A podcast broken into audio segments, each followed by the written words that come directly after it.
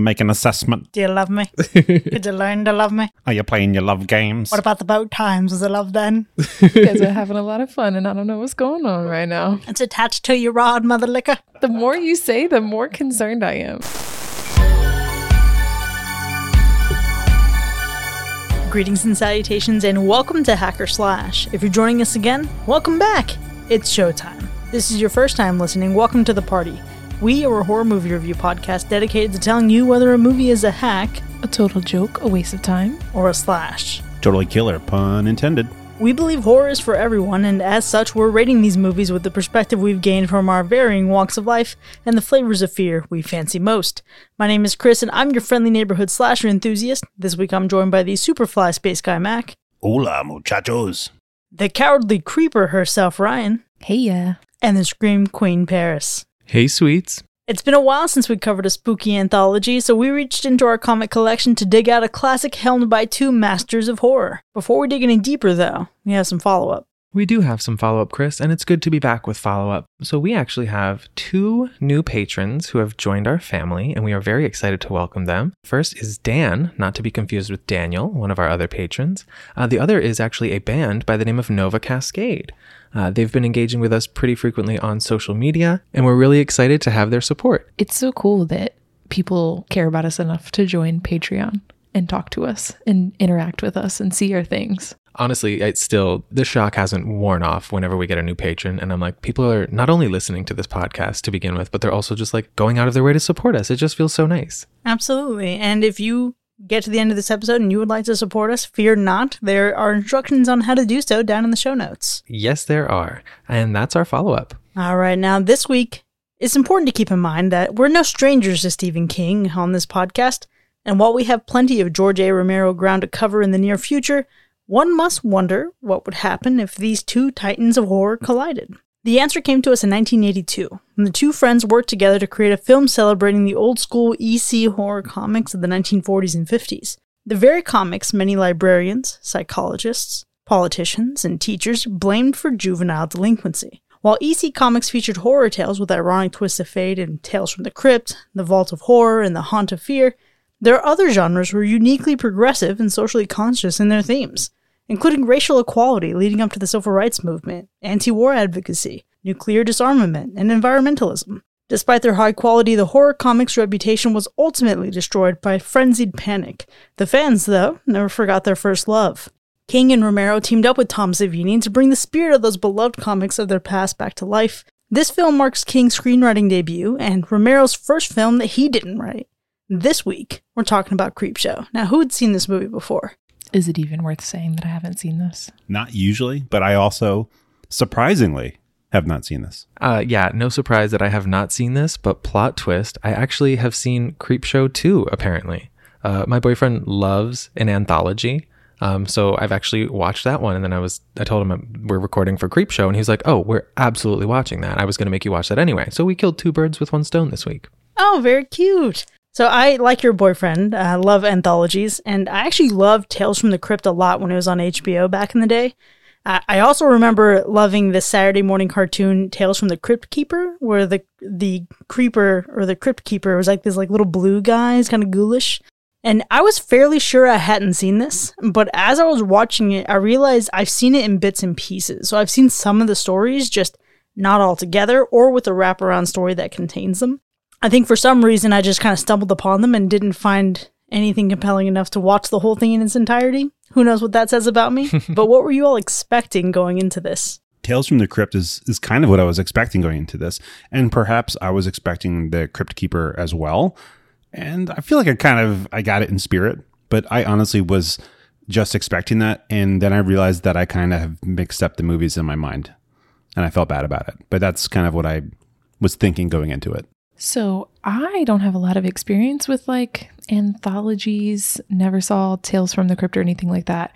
And so I I had no idea what to expect. I did actually watch a trailer for this and I read the description because I was like, what is Creepshow 1982 going to have in store for me? And um yeah, I, I I couldn't say that I had any expectation going in, and if I had, it would have probably been thrown off. Uh, I'm with you, Mac. I was also kind of expecting some Tales from the Crypt vibes. Um, when I was little, I at one point in time I was flipping through the channels like way past my bedtime, and I saw the Crypt Keeper on TV on like HBO or whatever channel that was on, and it actually terrified me so much, just like the design of that character and like how moist and gross it was. um, so I've always hated the Crypt Keeper, and I've never returned to venture back into that now that I'm an adult. The the character in the beginning of this uh, kind of gave me Crypt Keeper vibes, and I was sort of expecting a similar tone throughout, but ultimately I was expecting this to be very stupid and very bad. Interesting that you remember him as being very moist because I remember him being very dry. Ew, I don't like either of those. And these seem like two very conflicting memories. now, I I expected it to be lighthearted for sure, um, but for being rated R and looking at the two people behind this movie, I expected it to be super dark and brutal at the same time. Knowing what we do of Romero and King, I expected there to be some like crazy twists and really intense kills.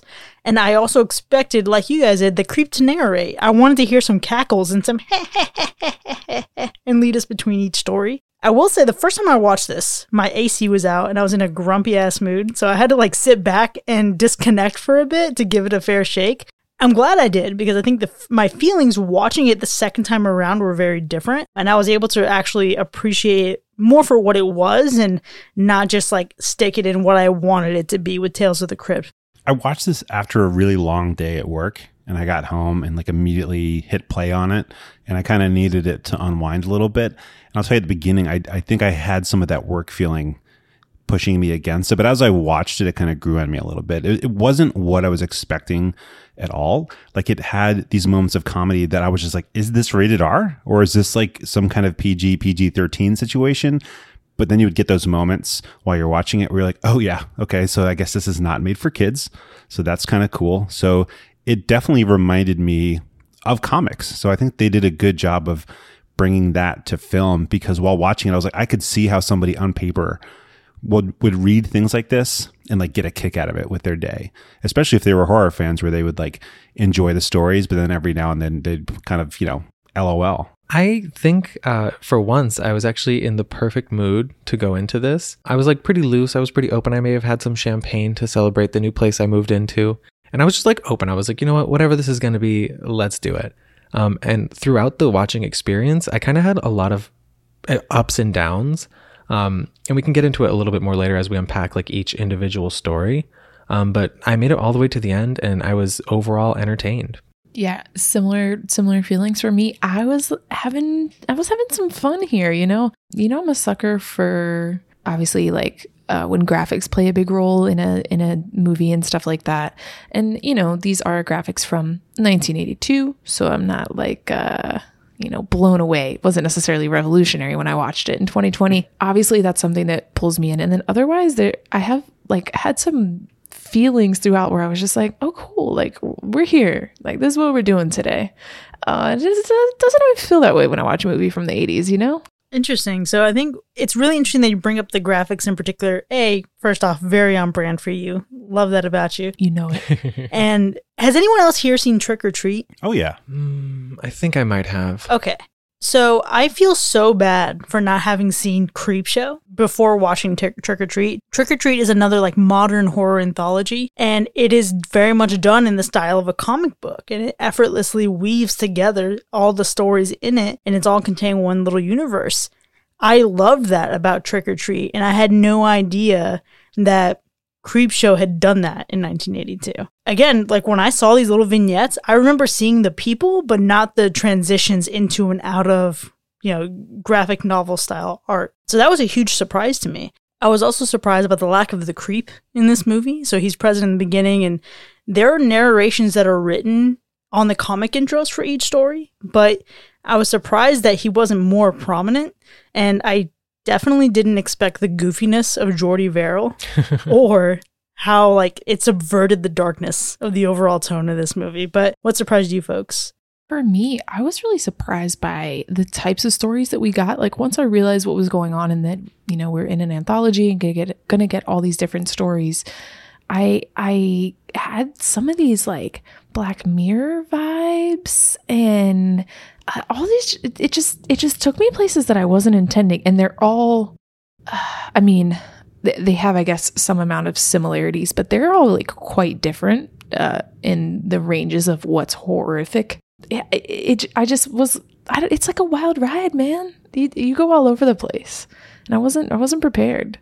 Yeah, there's definitely like a wide array of different stories being told. Um, I feel like this is a solid option for any horror fan because I'm sure there's going to be at least like one of the stories that like is tickles your particular horror fancy. Um, so I was actually surprised with how effectively uh, I was drawn into some of these stories, and then also surprised by how little I cared about some others. That's the thing that surprised me is that they did an anthology movie, but well, and I was not expecting that to happen. Especially there's there's a couple of stories in the film that I you know that weren't my favorite, and so starting off into it, I was just kind of like, oh man, this is going to be probably not good, and I'm not not really going to enjoy this. But as things went on, I found that there's like parts that you can enjoy and other parts that are kind of not your thing, and then other parts that you might not like as much. But then you're like redeemed when you get another great story that you really enjoyed. So while I didn't find it particularly scary, I did find it enjoyable, and those spikes really helped me get a lot out of it. I do have one disappointment I'd like to share. I was very disappointed that none of the actors in the first story could enunciate. Uh, I had a horrible time trying to understand what the hell they were saying, uh, and I actually had to rewind it and put on uh, subtitles, which I'm like vehemently opposed to as like a principle. Like I don't like subtitles, but this like insisted on subtitles. So be warned. Oh, I need them. I honestly just rolled with the first story. I was like, I mean, I got the gist. They started going with a lot of lineage. Anytime you hit me with a lot of lineage and how people are related, it generally loses me. And I was like, cool, it's Father's Day. Ridiculous ages. Yeah. Plus, the person explaining it is like talking at this volume and not letting you understand what they're trying to say. And I'm just like, hello, what are you saying? It sounds important.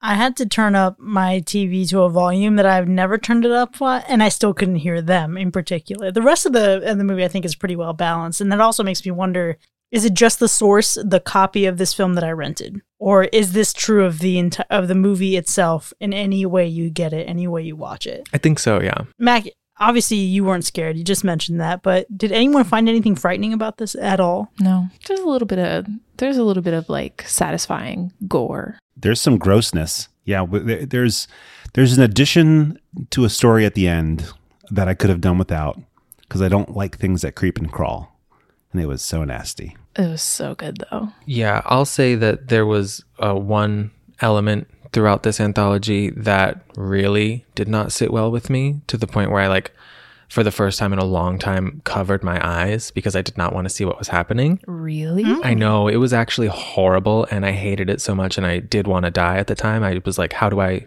make this stop? I want to just combust right now.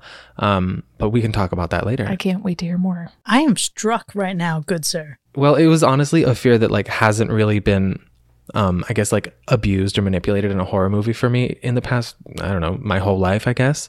Um so it was a it was a surprise to me as well that I felt so viscerally uh, when it happened. Interesting. Okay. Mm-hmm.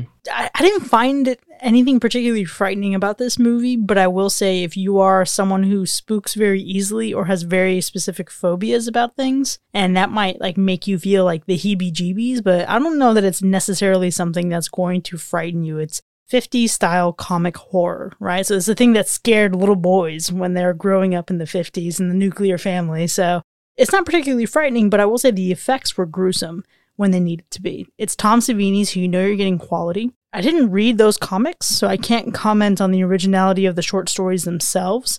It feels very Stephen King. Nothing particularly jarring or surprising there, but the approach to its filmmaking felt really different for me and unlike anything I've seen from that specific era. You know, as I mentioned, I love Trick or Treat and I love every I love things that have followed this movie, but if I can't remember a movie earlier than this. you know, it's got a certain feeling for me where, you know, the Pixies, for instance, I love the Pixies. Great band, so much great music out there by them. And they have a newer album and I've listened to it and it's pretty good, right? But when I go back and listen to like a best of, if I make a playlist of all my favorite songs, it's amazing. And I don't know why that is because people get really bored by music. But if I can go back and listen to some of the best hits, it still feels fresh and still feels new. And that's kind of how this this movie was for me. Like, sure, each story has probably been done in actual comics or in other films or in other stories or whatever. but it's you're getting that like that best hits collection and it's so satisfying. Yeah, I I feel like it's original, but if I'm being honest, I I don't know that I have the basis of knowledge that would be required to say this is or isn't original. I feel like, you know, there's a lot that goes into this from the comics before it that it's based off of um, to just the styles of movies that were made at this time and then making it in like that 50 style. It's just, uh, there's a lot. It feels original to me, but doesn't everything? It's hard to kind of lump them all together as far as originality goes. I would say the the third one, something to tide you over, stood out for me as being the most original. Um, and I guess maybe the first one felt the least original. That was Father's Day. Um, but I felt like for the most part, there were a lot of things I saw throughout these stories that I've seen referenced in other movies and media since then. And I was like, oh, I wonder if they got it from this. And more than likely, they probably did. Interesting, because I think the Father's Day stood out to me in a positive way. Something to tide you over, though, felt more soap opera to me. Oh, I could get that vibe, especially with like the interiors and like the decor. Yeah, it just it, it felt that one to me. Not that what unfolds is not horrific in itself. Don't get me wrong, but it felt the least horror movie horror comic to me. It felt more like drama. I thought it was like James Bond, but having a bad day, you know? Well, yeah, that's fair. The real measure here is the final taste that this movie leaves you with as it ends. I was happy to get a cameo from someone that uh, that works on this film, and looking at the ending, I think it really ties in well with the rest of the stories that we get. I feel like the the stories have this kind of theme, and the ending just supports that at its foundation. But how did you all feel about it? Yeah, this really was like the Netflix series that you never knew that you wanted for me. And that ending was kind of like, all right, I want season two now. That's how I felt after watching it and making it to that point was like, okay, cool. We had some ups, we had some downs, but I'm ready for more. Like let's let's get to the next batch of these. And I love that the ending, the beginning, the transitions, it's its own thing. It's its own story, which I love. Yeah, I would love to uh, talk more about what the the common theme was throughout these because I'm not sure if I picked up on it, um, and that might just be me. Uh, but I felt like the um, the little like the intro and the ending were nice little bookends for this. I would have maybe liked to see a little bit more of a through line for that um, sort of like mini story. Um, but I felt like the specifically like the sequence that they put the uh, different vignettes in, I thought it was really well done. In that um, I wasn't ever like too bored, and I was always pretty engaged. Yeah, I totally agree, and I love the ending of this. I felt like it was just a little bit of what we needed. It was perfect. Uh, just a little icing, you know? They gave us a little dabble at the beginning and then we got the icing on the cake at the end. I thought it was great. It does make me think about my own grandfather who had his comics thrown out way back in the day. And obviously that's like so sad because who knows how much money 1930s, 1940s comics would be worth. But it kind of questions like should I uh should I throw out my kids comics so that he'll have a lasting memory and make a film about it? yes, let's terrorize our children so that we can inspire them to do cool things in their future. They need a muse, might as well be me. I mean, look, th- there's no perfect kids that are doing cool things in the world, okay? I mean, Mac, I think if there if there's any takeaway from this, it's don't be the dad that throws away your kids' comics. Perhaps. Perhaps. Well, I guess we'll we'll break that down when we can when we can spoil exactly what happens. Yeah, Yeah. don't have crafty kids. Hmm, all right, well, let's go ahead and start making our way there then. Now, in Alexis's absence, we still have to count the number of deaths we see occur on screen. So, Paris, what is our body count? Our body count is a total of 13, which I think isn't too bad considering how many different stories there were. There was a pretty stark difference in like the number of kills. Uh, like one of the stories had one death and another one had like five or six. So it's really a, a wide var- variety of kill counts per story, if you if you want to put it that way. I'm actually surprised it's that high. I thought it was less. Yeah, and it, arguably it could be more. However, uh, we at Hacker Slash do not support the presumably died. We got to see it happen. Yeah, there were a lot of really close calls. Moving on from the body count, Ryan, what's our animal report? There are lots of living organisms in this movie. Depending on how you feel about beasts and bugs, you may feel differently about the animal report, but generally speaking, we're in the clear. Uh, now let's go ahead and start making our way to scoring this movie, Creepshow from 1982. Was it a hack or a slash? So I tried to judge these based on like each individual story. So I, I hacked and slashed each one. Um, the first one ended up getting a slash. I thought that it was a really good like intro into what this was going to be. And it kind of set the tone of it being like, this is bad 80s horror, but like the fun kind that you can like laugh along with. And there's like really like cheesy, but kind of actually cool and aesthetically interesting graphics. Um, the second one gets a hack from me. Uh, I was a little bored and I didn't really feel fear at all. Uh, the third one I felt like might have been my favorite, and that one definitely gets a slash. Uh, the fourth gets a hack. Uh, didn't care for it, in my opinion. Uh, and the final one I hated the most, and it gets a slash. So I averaged those out, and ultimately the collection gets a slash from me. Wow. That's some hacker math there. Yeah, there's so much math this week. I, on the other hand, judged it holistically as an entire experience. And I didn't want one story to possibly weight it in either direction because there are some stories I really loved and some stories that were kind of blah and a story that I truly hated. But overall, I went into this feeling kind of bummed and then really fast found myself truly enjoying it.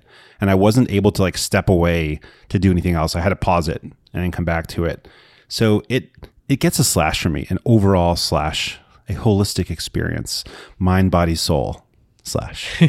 Did you do yoga this week?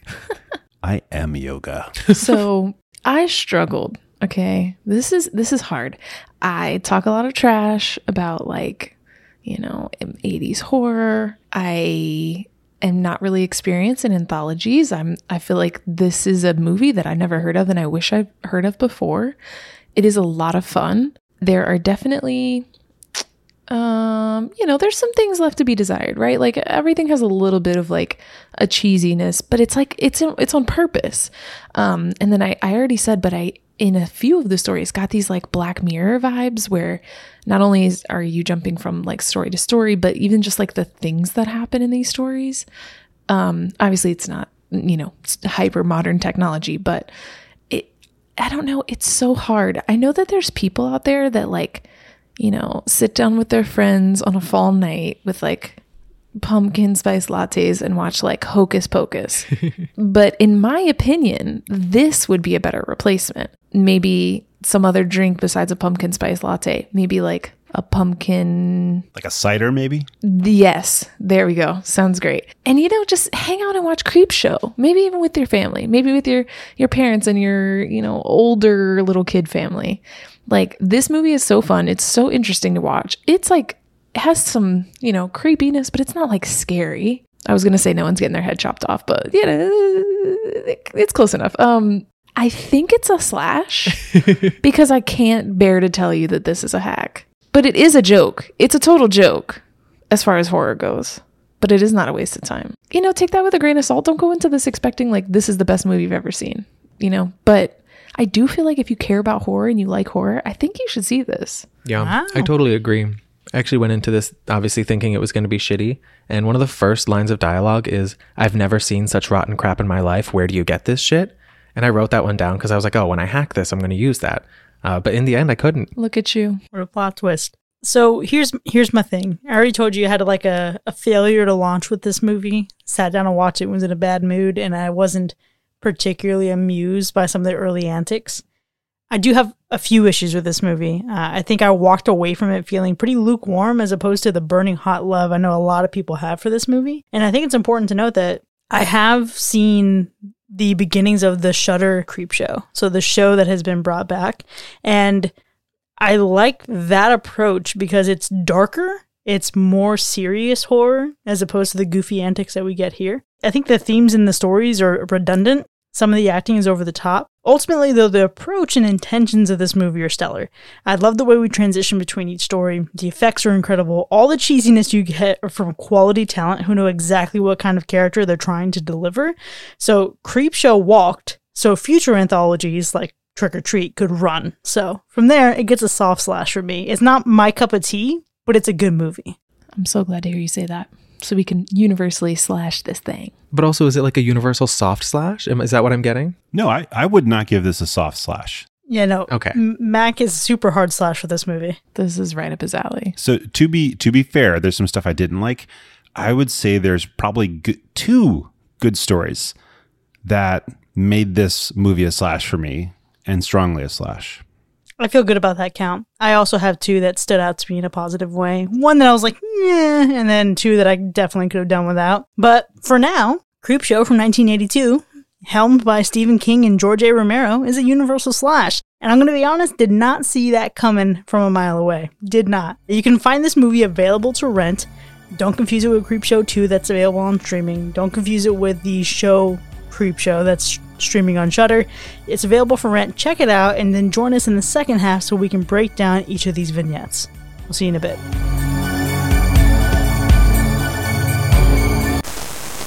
Hello, fans of things and stuff. Here at Crap Show, we have all the whoozy whatsits, thingamajigs, and whatchamacallits. You won't find your standard run-of-the-mill stuff on our 24-7 home shopping channel. We have all the best thingadoos and cheese here, like ornamental marble ashtrays, Father's Day cakes, and our all-new star product, Yeti in a Box. For 92 easy payments of 47.63, you can own your own human mauling monster from the depths of the Arctic. Crap Show, where our crap becomes your crap.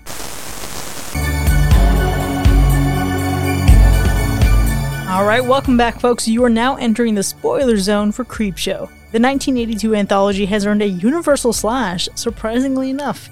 We have a lot to unpack here, but before we get into the specifics of our ratings, we have to do our best in Alexis's absence to unpack the gore we get to in these stories. So, Paris, what's our gore score? So I've approached this a little bit differently than Alexis might. Um, but I tried to rate these movies or these stories individually, and then I averaged it all together to give us a total gore score. So our first vignette, Father's Day, got a gore score of 6 out of 10 from me. Uh, the next one, The Lonesome Death of Jordy Verrill, got a 2. It was pretty low on gore, but I think we can all agree on that one. Uh, our third story, Something to Tide You Over, also pretty low on gore. I gave it a 4 out of 10. Uh, then we kind of picked things up with The Crate. I actually give that one a 7 out of 10 because there are a couple kills in there that are pretty bloody and gruesome. And finally, They're Creeping Up on You uh, was one of the most horrifying things I've ever seen visually. Uh, so that one is actually getting a 10 out of 10 from me, uh, which leaves us with an average of 5.8. So it's kind of gory. Sounds like a solid medium. Yeah. I, I love the hacker math. Yeah, it's pretty highs and lows. The first one, I think, you know, the most gory thing in that was the dead dad, like zombie dad that was crawling around. Zombro. Yeah. I mean, none of the none of those kills seemed particularly gory, at least from like a blood standpoint. Um, the second one was almost like no gore at all. But it was so intriguing. It's just like weed whacking, really. Yeah, at most there were a few moments of like body horror with like as his skin started to transform. He turned into the Grinch, is what happened. He did. Oh my god, he did.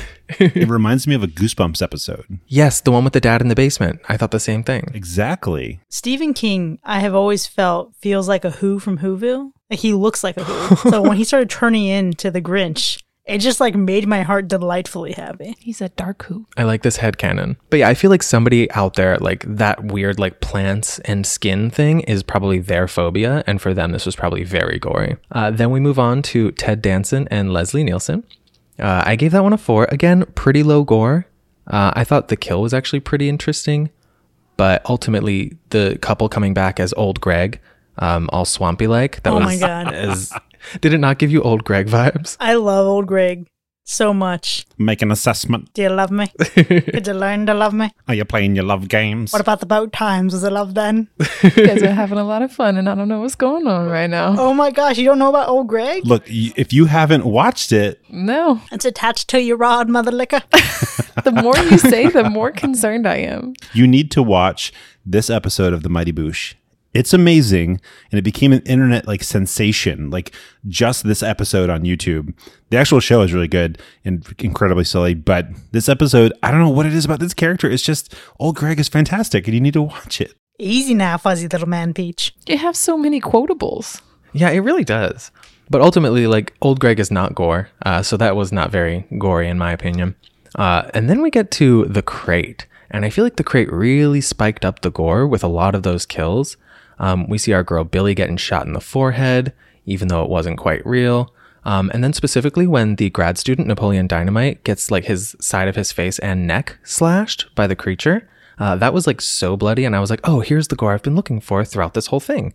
Those teeth marks in his like neck slash face were amazing. Oh yeah. Really good use of practical effects in that one, and they kept it just dark enough for me to not be mad. The goriest thing about the crate was the character Billie for me. That was gruesome and it was hard to watch. And I know that's on purpose, but that was a lot. And I felt like it was as good as blood. I'm honestly Team Billie, but we can get to that in a minute. Finally, we round things out with They're Creeping Up on You, which, now that we're in the spoiler section, we can say is absolutely filled with roaches and other similar insects of uh, an inappropriate large size and quantity. I personally hate roaches so much in my life and in media. Normally, you don't really see them featured on television anymore, you know, unless it's like a cartoon or something, and that's fine. But just like the way they move, uh, the way they sound, and the way they look uh, really makes me want to just die.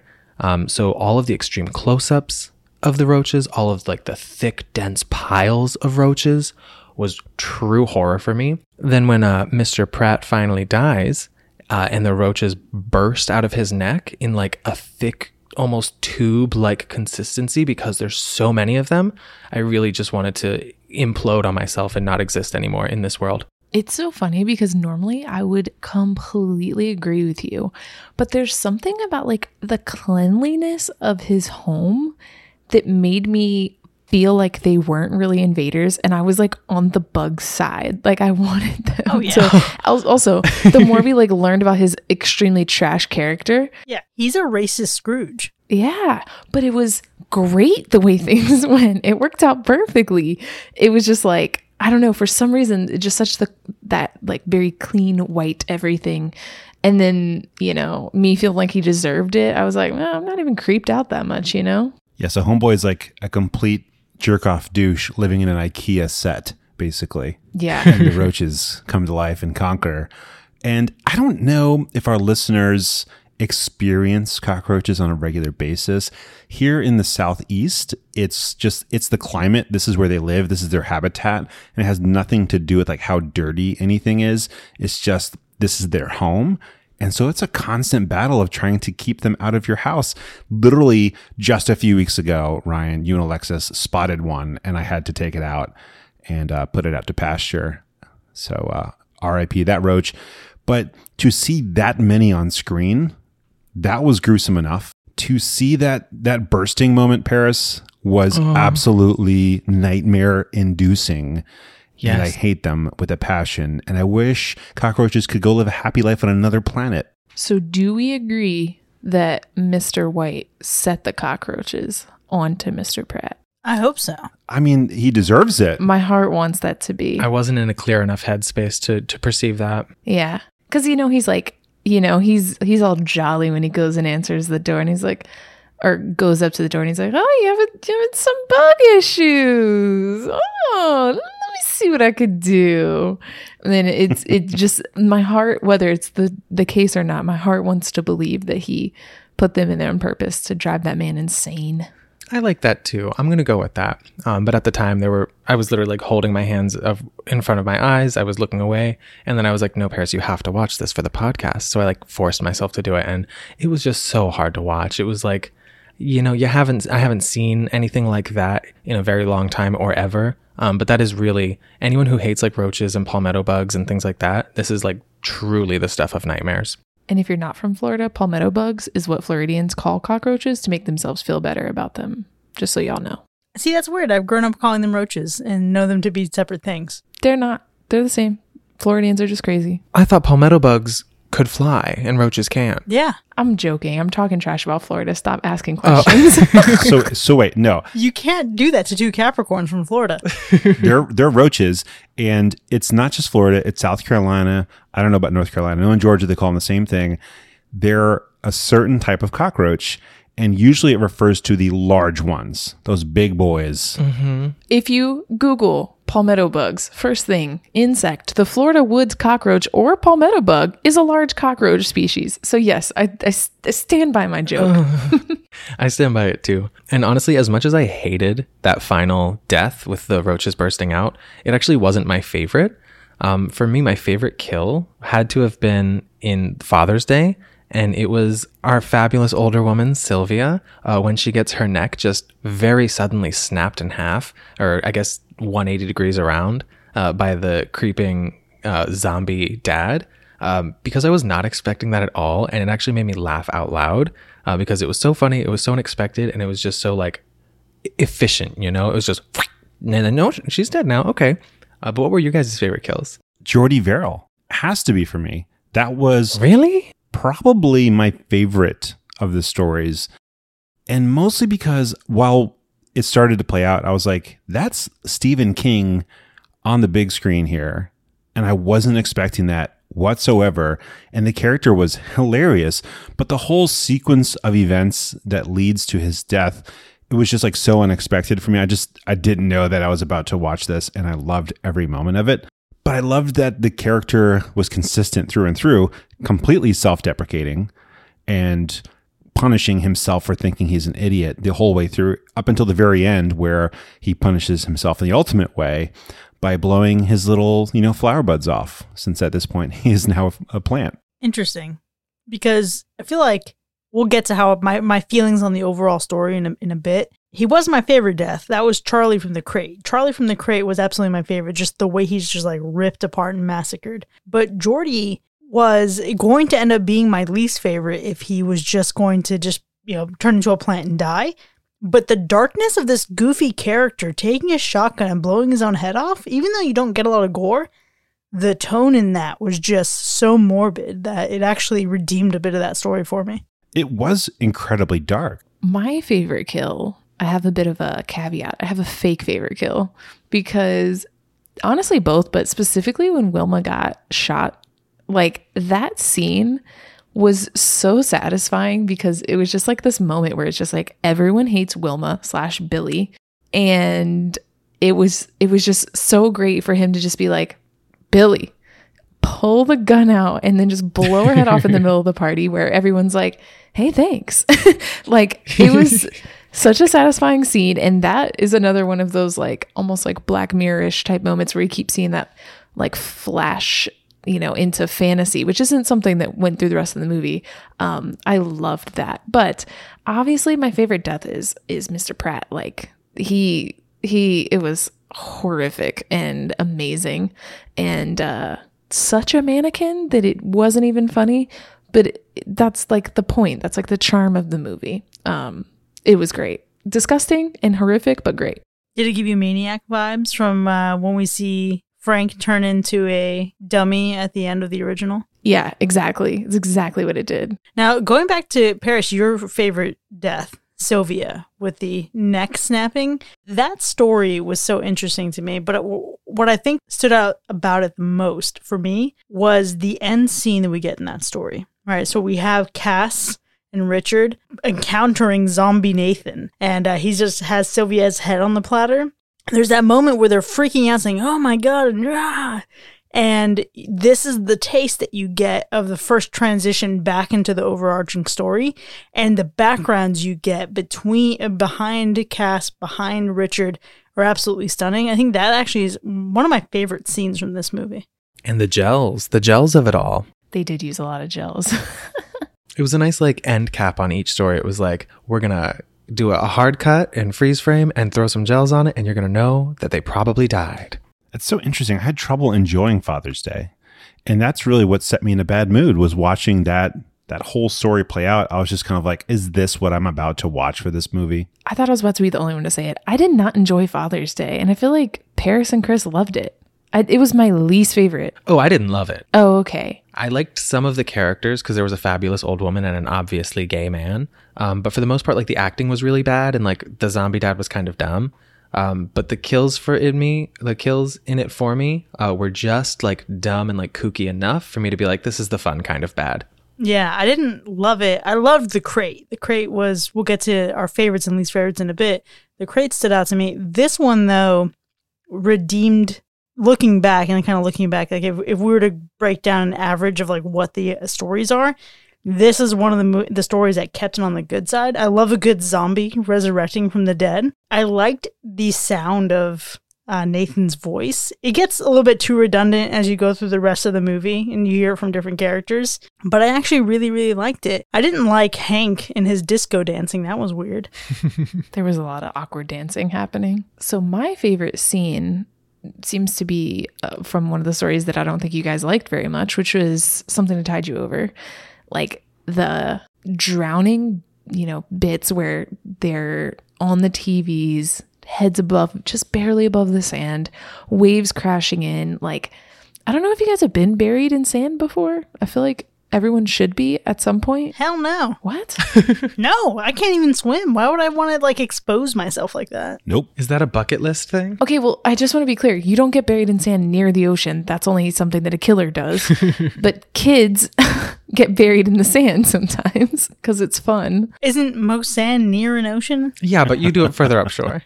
Yeah, yeah, but not at the ocean. You know where the ocean goes and where it doesn't go. Okay, you go towards the dry sand. Still feels like a terrible idea. No. I mean, I've been a sugar cookie. I don't know if that's similar to being buried in sand, but I don't know what that means, but it sounds Well, dirty. it's- I'm it's not dirty. What the hell does that mean? You basically you get in the water, so you're like soaking wet, and then you have to get into the dry sand, and then like it, it gets all over you, and so you're just covered in sand, and it sticks to you like a sugar cookie. So No, no, no, no, no. You gotta Who like would do that on purpose? it's a thing. Kids. You oh, know, no, it, it- this was something I did as an adult, but so. yeah, it's a thing. next time you're at the beach, probably don't do it as an adult, but when you if you have a kid around, pick up a kid somewhere, take them to the beach, Bury them up to their head. dig a hole. We are not encouraging kidnapping. Things are. Bury them in sand and record it. No, okay, so for real though, you dig a hole and it's most they're mostly out of the sand. They're not under the sand like these people are. It's very difficult to dig a hole big enough for a human, just so we're clear. Ryan would know. She tries often. From experience. So you, you know,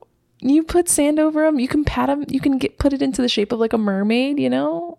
It's a fun thing to do as a kid. Anyway, the scene here with the TVs and the VCR that's on record instead of play, which is hilarious, and like 20,000 feet of cable connecting everything. It's just such a nice scene. It's miserable and absolutely uh, scares the Jesus out of me to be in that situation. But watching it, especially like then seeing him watching it from inside his like lair, oh, so good. You know, Ryan, I'm surprised that you think that I didn't like that scene because that was actually my favorite scene too. Okay, well, I'm just wrong. No, it was so good. Um, because I feel like one that was such a unique like kill. Um, I've never seen anything like that before. I mean, you kind of always like hear like, oh, that's a thing that can happen. It's like an idea that exists in the zeitgeist, but I've never actually seen it done. Um, and the way that it was like filmed, I thought it was really beautiful. Like the different angles that they got to really put you into that perspective as the waves like came in crashing over your face. Um, and then I also, like Chris was saying earlier, I kind of enjoyed like the soap opera, more dramatic vibes of it. Where they're like screaming each other's names. Yeah. And just like, honestly, the set design in that one was so beautiful to me that every scene was just like a visual delight.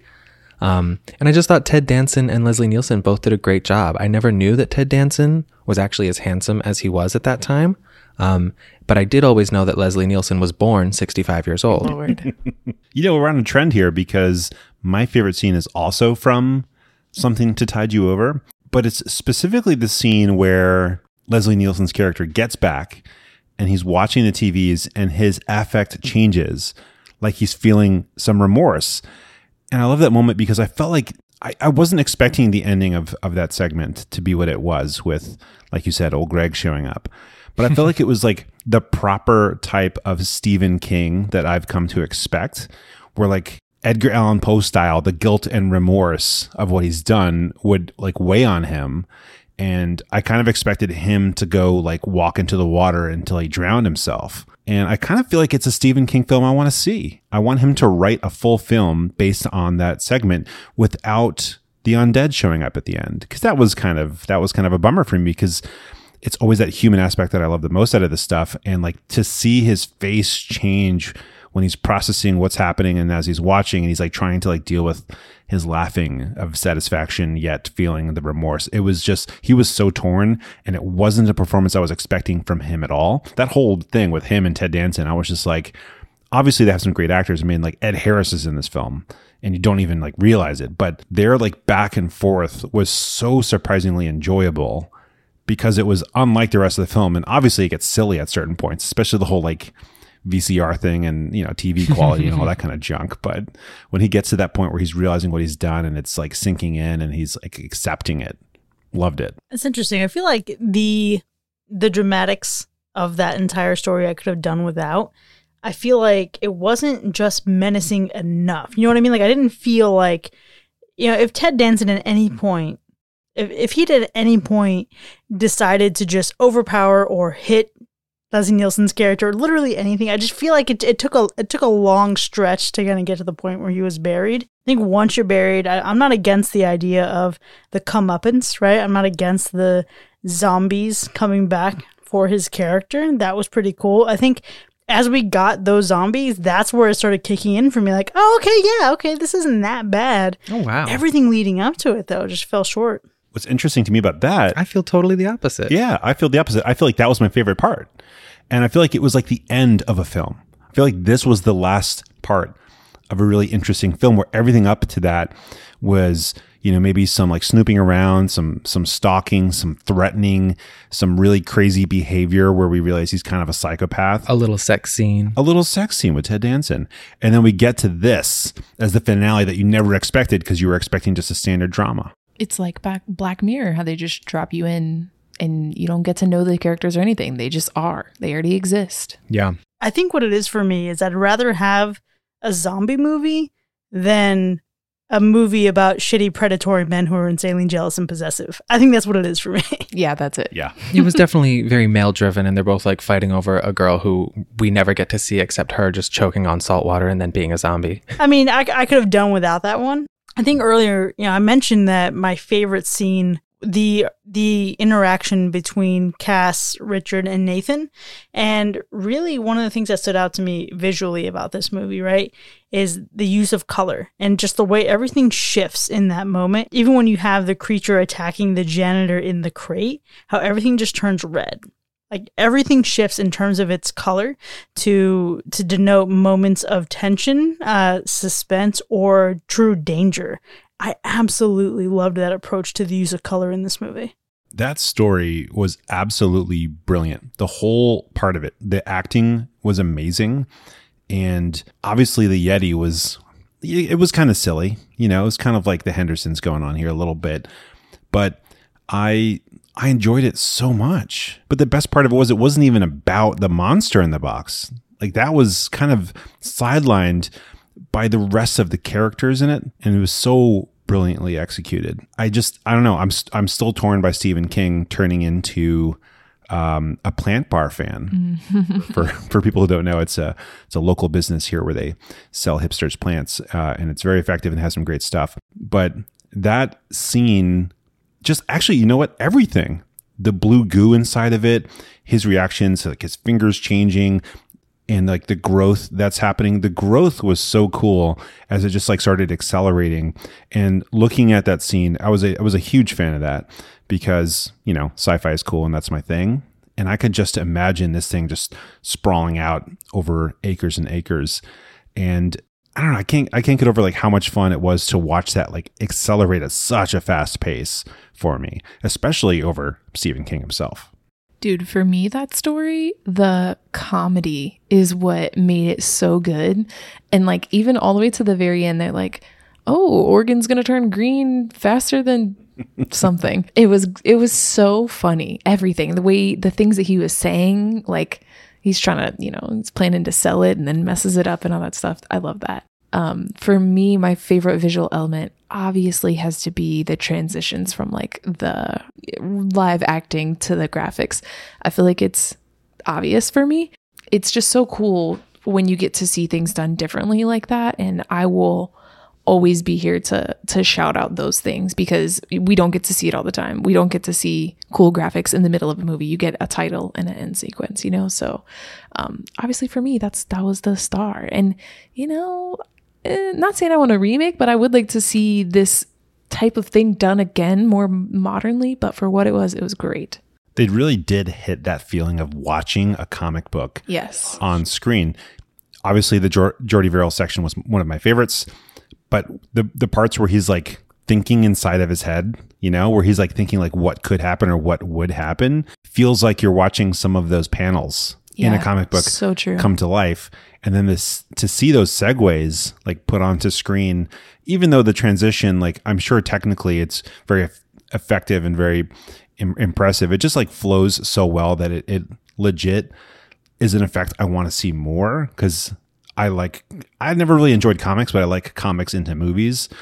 And watching all the new like Avengers and everything, like it's it's they're cool and everything, but they don't really like feel like comic books anymore. They just feel like action movies. yeah. I can't wait to hear what you think about the way that's approached in Trick or Treat. Oh, we'll get there. I love how much love we're giving to all of the graphic animations in this movie because it was really uh, a really unique signature of this uh, little experience. I felt like I realized now the more like old uh, 80s, 70s films that we've been watching lately that a lot of times they really have a mastery of lighting that feels like it's kind of lost nowadays with newer films. Um, specifically, in the first one, there was a shot of Cass through a window, uh, and the window was gorgeous. You got a lot of like framing around her, uh, and the light passing through the window on her face was just like a beautiful, like I would hang that up on my wall kind of shot. And then later, specifically in the Jordy one, which I probably liked the least, um, that one had a lot of really beautiful lighting on that character as well. And even though he was like really kind of like goofy looking and ugly, uh, the lighting did such a, a great job of showcasing all of those things that he actually looked pretty good. Not like good, good, but you know what I mean? Not like your daddy good or no, absolutely not. lighting back then was really good. I mean, they didn't have the benefit of being able to say like, we'll just fix it in post. Just whatever. Like shoot whatever crap you can get and then we'll just like fix it later. They had to like get it right the first time. It's like something to consider when that um that box opens and it snaps to the that blue and and red like split. That has to happen. So the actor has to be on cue. Everybody has to be on their game. The lights have to come on at the right time. That's all happening very live. And so there's definitely an extra level of, appreci- of appreciation that should be there. It's it is a lost art, honestly.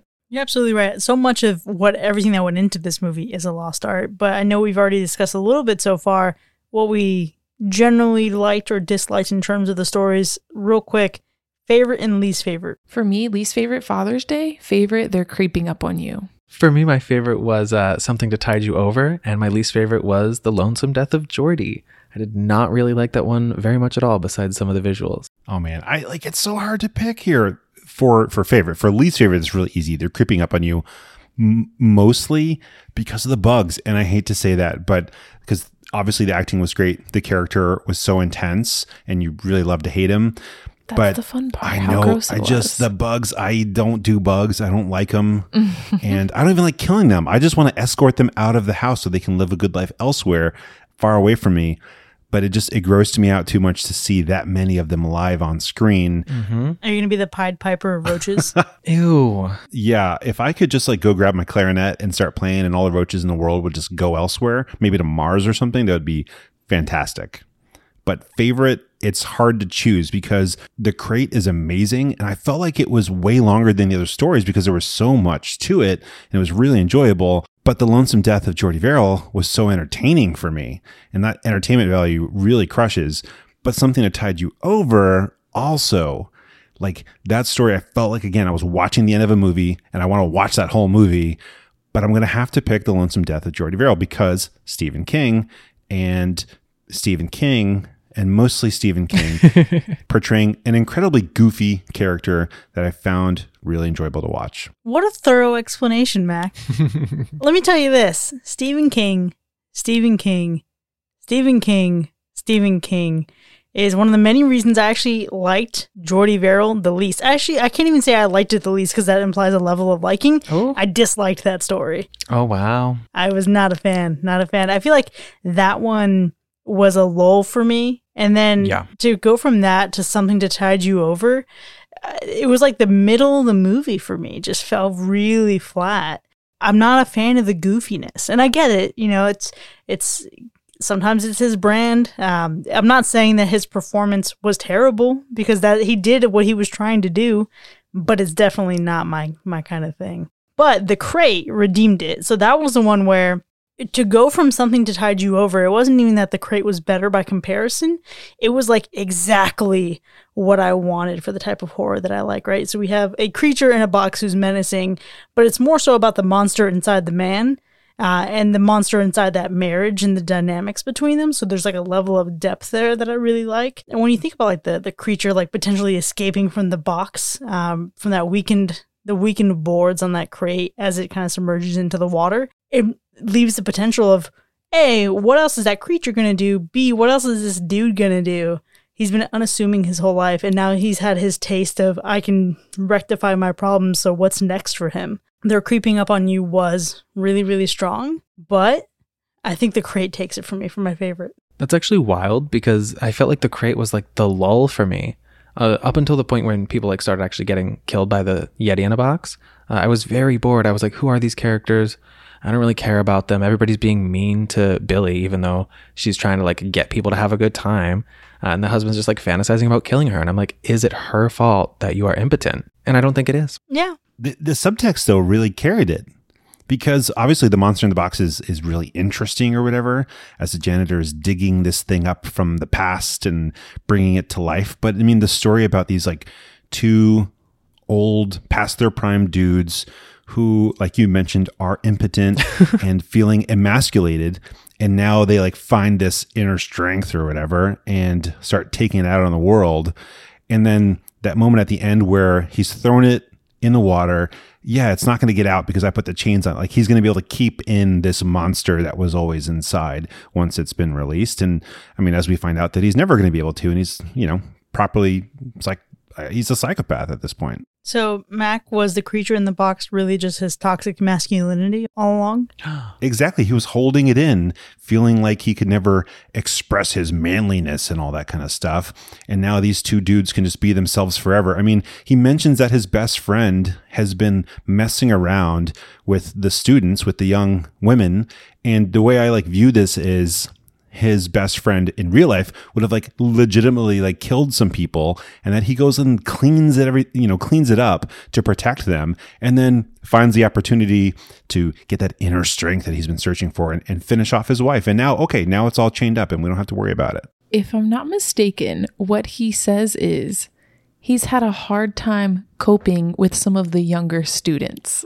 oh, That's what he says. They are a burden to deal with. yeah coping with his pants Like, I'm sorry, what? Coping with the younger women? I mean, can we be clear that Henry's reaction to finding out the news that Dexter gives him about the thing in the box is absolutely insane? Uh, he drugged Dexter and then proceeded to use this as an opportunity to kill his wife and like I mean- clean up so much blood. I was like, what is he doing? It was bizarre to me. Handling business. And then he gets back to to Dexter and he's like, I took care of it and this is what happened. And even Dexter's like, What? You're insane. What why would that be the thing you think to do with this? There are no bodies. What are you going to do? I want to make clear though, Paris, I am on team Wilma slash Billie. Not that I think she was justified in the way she treated her husband. No matter how incompetent or impotent or anything someone is, like I've been in the relationship where I've had someone just like constantly fucking berating me the whole time and it's toxic, it's unnecessary. That does not mean that person deserves to die though. And that doesn't mean that, that she deserves to be lured to uh, to her death by a creature in a box. I'm just saying. Yeah, definitely a toxic relationship. I'm not saying she deserved. I'm just saying she didn't not deserve. I don't know. She didn't deserve to die, but she didn't deserve to live. all she deserved was some honesty from the people around her to let her know the kind of person that she was being and that they weren't expecting that out of her Mm-hmm. I mean, can we also talk about the fact that she brought that alcoholic drink with so much milk in it? She brought that with her in the car and to the scene. She's wild, man. She left. She left relatively sober, came home drunk, and then drove drunker to the scene of the her of her death. yeah, she was a mess. While laughing the whole way. So really, the answer is be sober. Yeah, just get help, Billie. It sounds like from the ways that we appreciated or maybe disliked uh, some of these stories, it, it relied heavily upon its characters. What stood out to you folks about them? Ted Danson and Le- Leslie Nielsen were the stars of this for me. Uh, I love that we were thrown into that scene without getting the backstory, but their acting and the dialogue gave you the backstory. Um, I thought that they worked really well opposite each other. And I guess now that I'm listening to you guys talk about it, I can give like a runner-up ribbon to Jordy because I guess he did like go through a pretty a pretty significant like developmental arc with his little vignette, even though I didn't care for it. You're so annoyed while complimenting him. Yeah, yeah. I can I can admit he did pretty well as far as characters go. I liked his death and his death only. That's fine. well, since you just went over those two, um, in their creeping up on you, I think Mr. Pratt is just disgusting in the most perfect way and so obsessed with this thing, which ends up being his demise, which is amazing. Um, he definitely it just he just played that role perfectly and and then they had him set in the perfect scene and you know he's like trying to live in a germ-free penthouse. Like this is the perfect man to die by roach okay?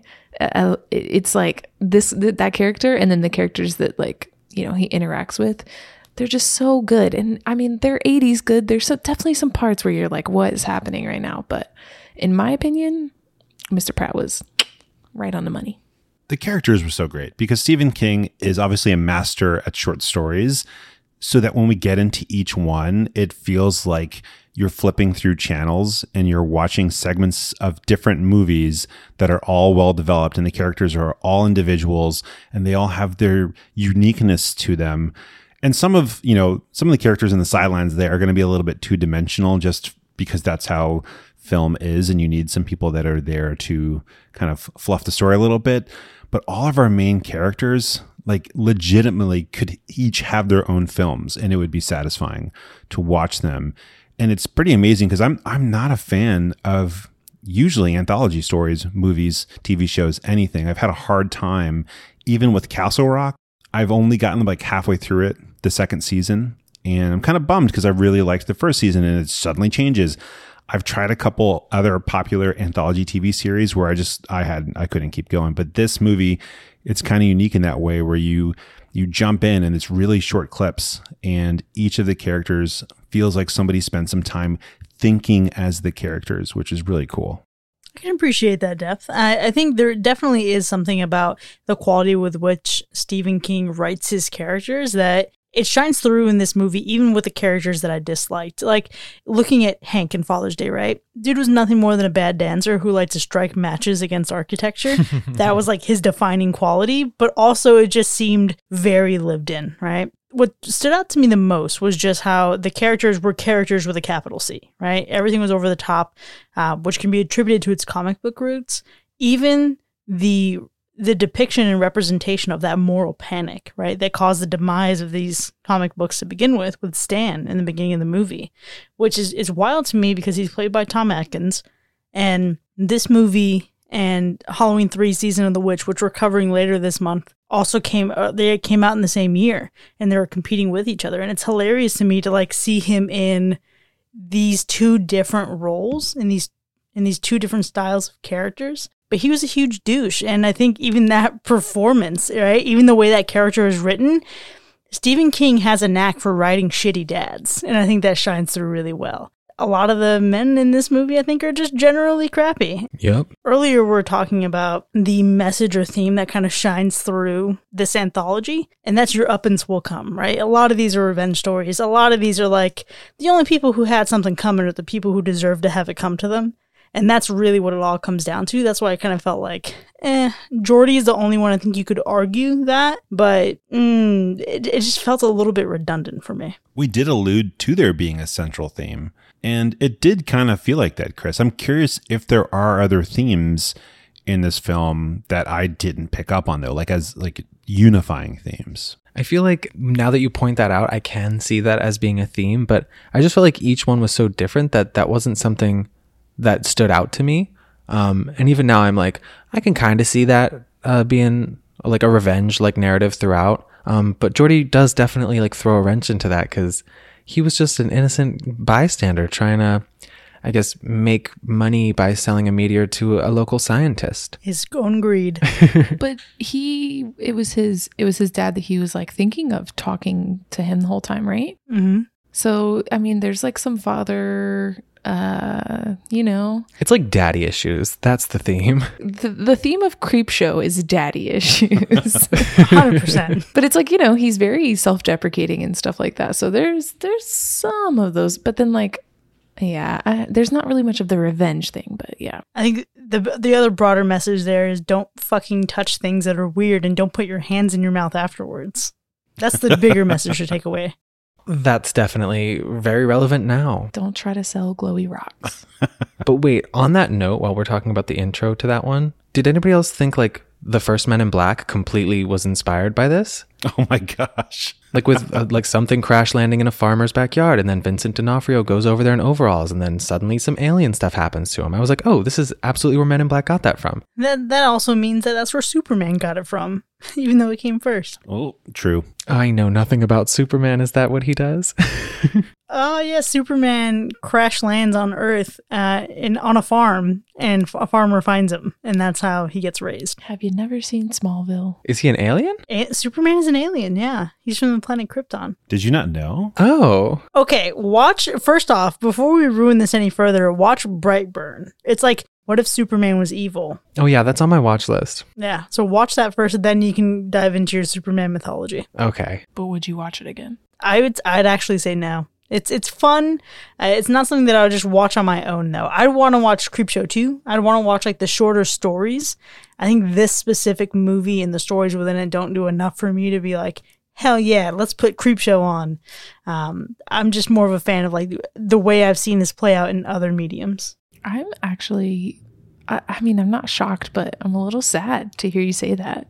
I'm like planning when I can watch this again with someone. You know, few like I like I'm saying, just a little, I need a little little pumpkin drink, hopefully alcoholic, if my calories for the day allow it. and, you know, just sit back, cozy up, mostly talk over the movie and watch the movie. You know, like I don't know, this might be my new October uh, requirement of the month, but that's not usually in my character. So Interesting, really interesting. surprising times. honestly, Ryan, I wasn't planning to say I was going to watch this again, but you make it sound really appealing in that context. See, Like almost just like putting it on in the background of like a Halloween gathering where everyone's just like, Yeah. you know, having a good time, feeling a little spooky. You can you can kind of tune in and out as you see fit. Definitely alcohol involved. You guys are going further than I would. I don't know that I could watch this again. Maybe not this year, maybe in the future, but it does make me more open to anthologies now because I have seen that it can be done pretty well in an entertaining way because I've been pretty against them for a while. So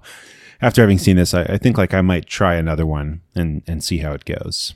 I would though highly recommend the Creepshow show on Shudder. I started watching it a few days ago and I'm really really enjoying it. It I think it corrects a lot of things that I wish I would have seen done differently with this. It feels like a comic book, but it also it, it feels more like Tales from the Crypt. So you definitely have like a spooky thing, not necessarily narrating it, but being present and kind of linking you between the stories. 10 out of 10 would recommend. We've spoken fairly highly of Creepshow, but there is so much to learn. Mac, what do you have in terms of your fact or fiction? What do I have indeed? Let's start with number one. Stephen King's inspiration for the way Jordy acts is Wile E. Coyote. fact. I feel like I read somewhere that Stephen King and Looney Tunes was something there uh, as a vague concept. So yeah, sure, fact. This is a fact. He was asked to channel the Roadrunner chasing a coyote's look when he falls off a cliff.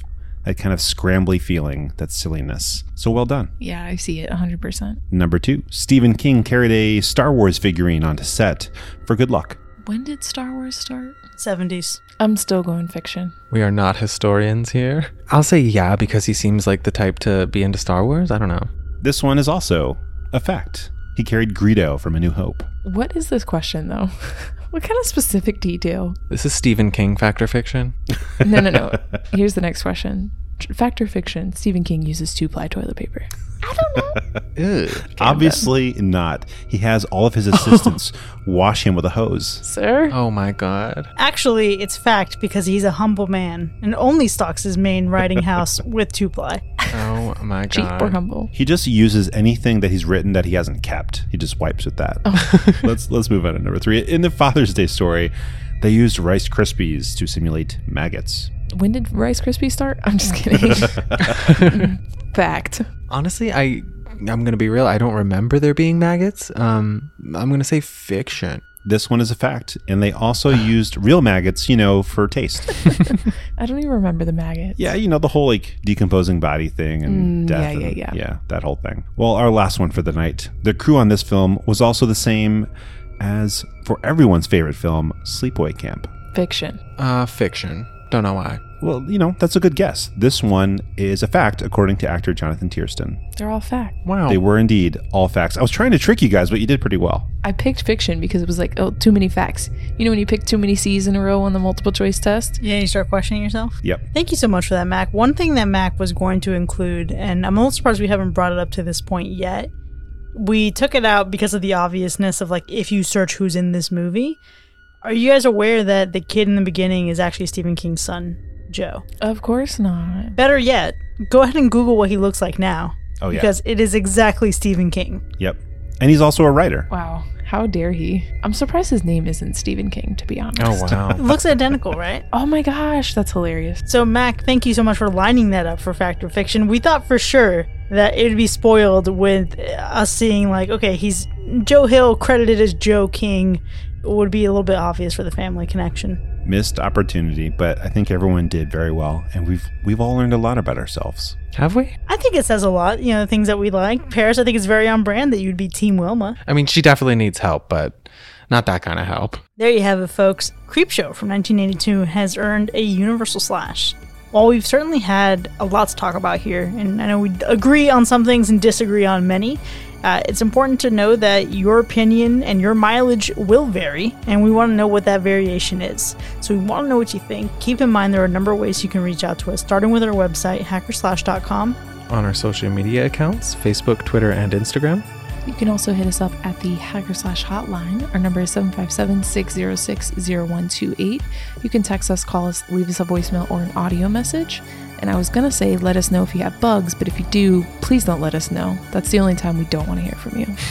Or if you're an acclaimed writer and novelist, and perhaps you've written some some horror and maybe some short stories over the years, feel free to send us an email to feedback at hackerslash.com. And if you've enjoyed listening to this episode, consider becoming one of our patrons. You can visit patreon.com slash hacker slash and earn cool perks for as low as $1 a month.